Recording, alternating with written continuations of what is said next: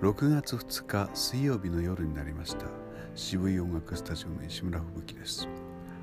えー、このところ月初のお仕事といえば、まあえー、月締めというのがあったりするんですけれども以前に比べて、えー、ここで働く人が減ったせいもあって、